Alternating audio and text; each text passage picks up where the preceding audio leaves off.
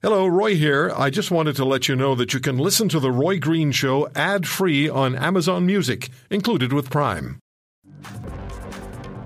Dr. Christian Leuprecht is a professor at the Royal Military College, cross appointed to Queen's University, and a fellow at the Macdonald Laurier Institute. He uh, has an op ed in the Globe and Mail, a civil answer without political will. The flaws of Canadian policing will never be fixed.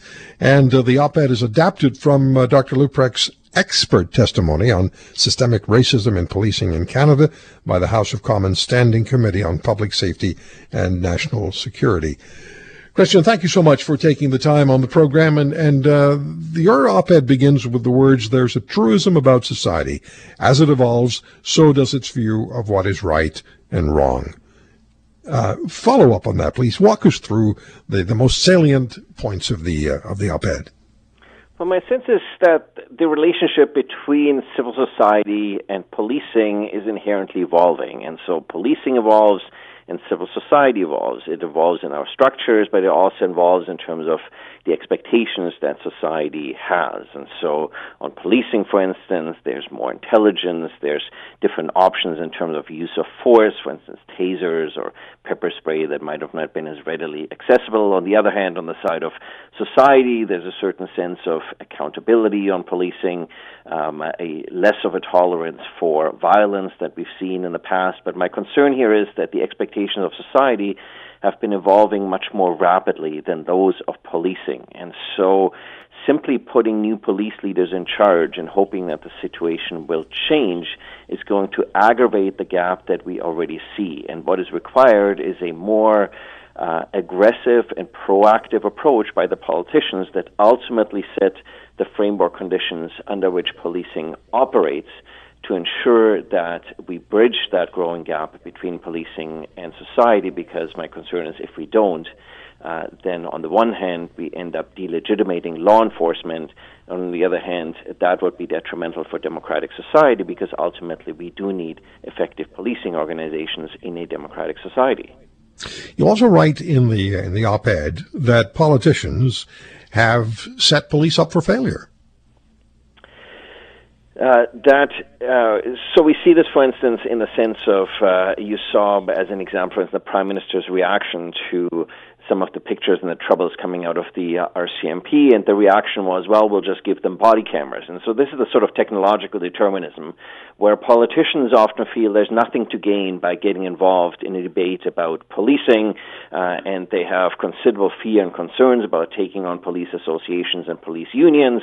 Um, and so instead, they just like to revert to technology, or ultimately, they change out the local police chief or they change out the RCMP commissioner and hope that ultimately they will do a better job than the person before them. But of course, the definition of insanity is doing the same thing over and over again and hoping to get a different outcome. And so I'm hoping with this op-ed to prod Canadian politicians to think about why is it that we not, haven't gotten the changes in outcomes that politicians have been peddling for two decades.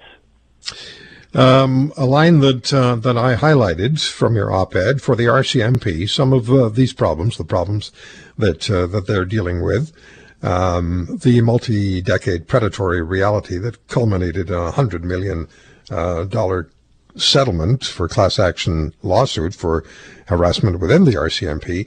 Uh, you write for the RCMP, some of these problems are legacy holdovers from being modeled on the Royal Irish Constabulary. You know, and this is sort of a caution about uh, we can't paint all police services with the same broad brush. That inherently there are overarching conditions that we've set for policing, but there are also strong historical um, and institutional cultural dimensions that continue to shape and determine how different police forces act. And so, while some services have been quite progressive and I think are doing the best they can within the frameworks that are given to them uh, by uh, politicians, there are also services, most notably the RCMP, that has a long legacy of difficult relations with the indigenous, in particular the indigenous population. And ultimately, modeled on the Royal Irish Constabulary, uh, this was always going to intended as a colonial paramilitary force in effort to bring the rule of law to, at the time, the prairies.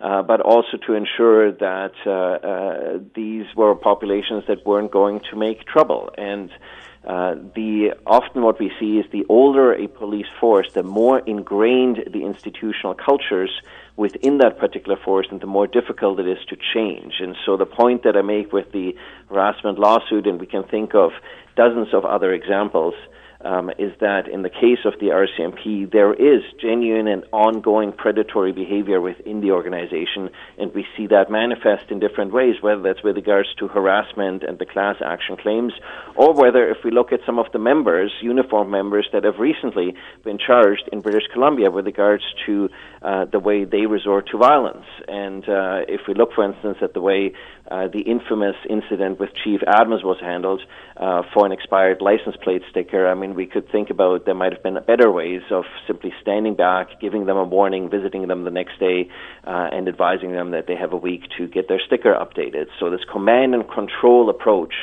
Uh, that also the Civilian Review and Complaints Commission for the RCMP has um, vociferously critiqued right. uh, within the last few days. Again, uh, is a function of an institutional legacy that I think ultimately we cannot change within the institutional structures uh, that currently govern the RCMP. Okay.